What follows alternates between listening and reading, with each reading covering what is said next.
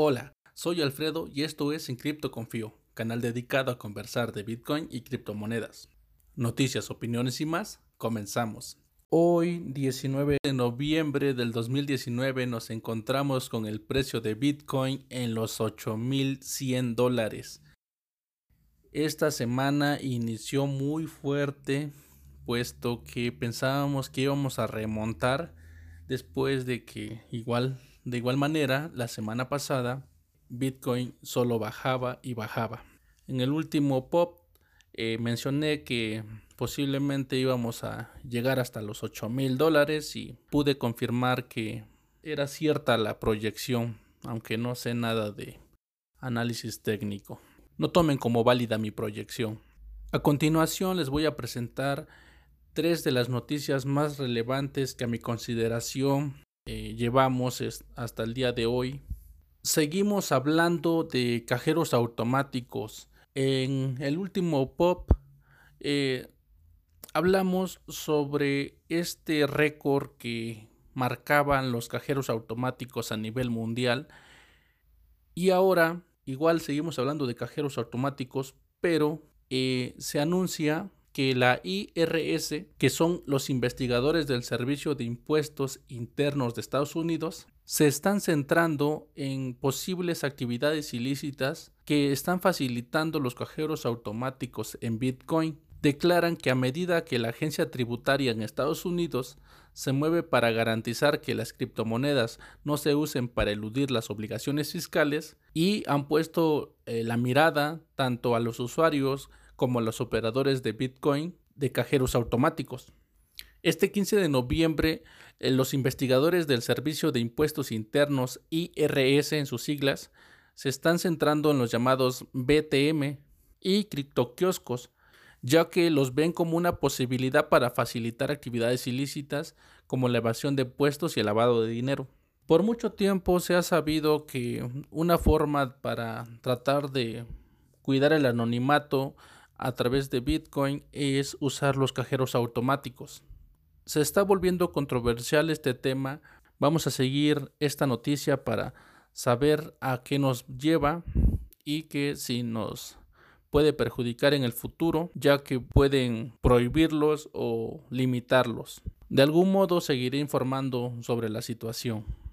La segunda noticia, bueno, más que una noticia, es una especie de manual que se llama Usar Bitcoin en seis sencillos pasos. Recuerden que estas ligas se las voy a dejar en la descripción tanto del podcast como en el canal de YouTube y con mayor seguridad si no las llegan a encontrar en estos dos sitios pueden acudir a Twitter y me pueden buscar como en Cripto Confío. Bueno, continúo diciéndoles cuáles son estos pasos que colocan en este tutorial y como primero nos dice que es informarnos. Anteriores ocasiones les he comentado acerca de que antes de tratar de comprar Bitcoin o cualquier activo, antes de eso debes de informarte, debes de saber qué vas a comprar. Estar informado te hará tener la seguridad de lo que estás comprando.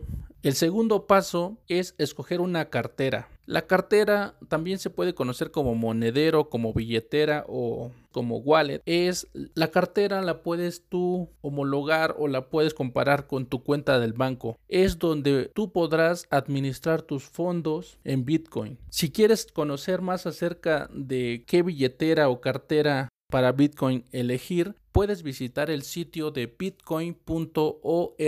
Ahí puedes ver cada una de las carteras que se pueden amoldar a lo que tú estás buscando, ya que hay carteras tanto para celular como para computadora y si ya estás pensando en que vas a comprar una cantidad considerable de Bitcoin, tienes que pensar en una cartera física o hardware wallet, así como en una cartera de papel, pero visita el sitio para que te puedas informar de una manera más eficiente. El tercer paso es la seguridad y la configuración de tu cartera o wallet. Tienes que recordar que usar una cartera en Bitcoin te hace a ti el custodio o te hace a ti ser tu propio banco. Porque tienes la responsabilidad de resguardar tu dinero y siempre tomar las medidas necesarias antes de enviar Bitcoin a tu billetera. Cuando hablamos de seguridad en estas carteras, hablamos sobre los respaldos que tienes que hacer acerca de tus semillas o llaves privadas y que lo debes hacer antes de enviar cualquier cantidad de Bitcoin a tu cartera. Hacer esta copia de seguridad no es nada difícil y por lo regular siempre las carteras te lo sugieren antes de enviar. Pero si ese no fuera el caso, tienes que verificar la configuración y hacer la copia de seguridad correspondiente. Siempre he recomendado que estas copias las hagan en un papel, una o varias copias, por supuesto, las hagan en un papel y las depositen fuera del internet, no las guarden en, la nube, no las guarden en su correo electrónico, sino que utilicen un lugar eh, seguro donde solo ustedes tengan el acceso. Son su propio banco, así que ustedes son los responsables de cuidar esas llaves privadas o la semilla. Y hago una nota gigante de que si ustedes pierden esas llaves privadas, nunca podrán recuperar su dinero o sus bitcoins. Continúo con este tutorial o manual. El cuarto paso nos habla sobre que tú debes aprender a recibir Bitcoin. Recibir Bitcoin es una tarea sumamente sencilla. Lo único que necesitas hacer es compartir una dirección pública o una dirección Bitcoin, que viene siendo lo mismo, que la genera tu cartera. Si estás en tu dispositivo, debes buscar el botón recibir y en automático tu cartera te va a mostrar un código QR y una serie de números y letras que compondrán tu dirección de Bitcoin o dirección pública. Toma las medidas necesarias antes de enviar tu dirección de Bitcoin a algún conocido o a una casa de cambio, ya que si envías mal esta dirección, los Bitcoin que quieras recibir nunca llegarán Así que siempre verifica cuando copias las direcciones. Es importante que tengas en cuenta que las direcciones son únicas y tú a través de tu cartera puedes generarlas. Cuida no reutilizar tus direcciones para cuidar tu privacidad. El quinto paso es comprar Bitcoin. Si aún no tienes la noción o desconoces dónde comprar Bitcoin, lo que te recomiendo es que hagas una búsqueda rápida a través de internet y localices los intercambios que te puedan facilitar la compra de tus primeros Bitcoin. Debes ser cuidadoso cuando estés buscando a través de internet. Debes verificar la reputación de la casa de cambio y hacer tu investigación antes de comprar. Evita ser estafado o que vayas a salir con una mala impresión ante la compra de Bitcoin. Y el último paso, que es el sexto, en este tutorial es usar tu Bitcoin. Hay aplicaciones como CoinMap, se los deletreo C-O-I-N-M-A-P. CoinMap, que nos muestra la ubicación en una forma virtual de todos los locales a nuestro alrededor que aceptan Bitcoin como forma de pago.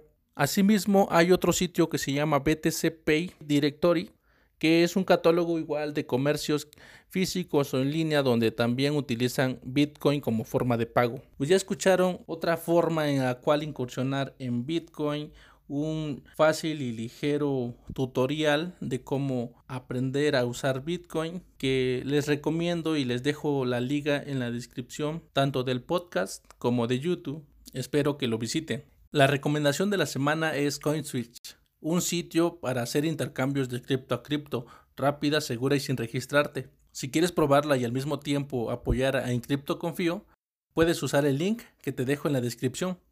Y pasando al tema principal de hoy, conversamos del dinero. Exactamente lleva por título este podcast, El dinero no es real. Iniciaría preguntándote, ¿para ti el dinero es real o no? Si la respuesta es sí, déjame en los comentarios o escríbeme un tweet y dime el por qué. Ahora acompáñame a desarrollar el tema. Ninguna divisa en cualquier país tiene valor por sí misma. El dinero es una invención, no son reales. El dólar estadounidense, el euro, el peso mexicano, el bolívar venezolano, cualquier moneda solo son metales y papel que no sirven para nada.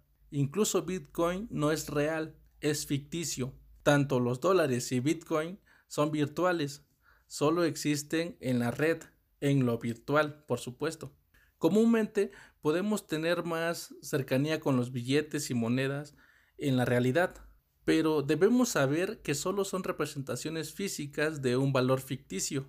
El respaldo tanto en los dólares y Bitcoin podría decirse que tiene que ver con la cuestión de la fe. Hoy en día los dólares y demás monedas fiduciarias son más aceptadas porque existe la fe ciega y el desconocimiento del porqué de su valor, sin contar que las economías forzan su uso diario, porque igual cuentan con un respaldo armado que les da legitimidad coercitiva. Hay una manía que tienen los países por imprimir dinero a manos llenas y les importa la inflación y las recesiones que pueden producir a, a mediano y a largo plazo.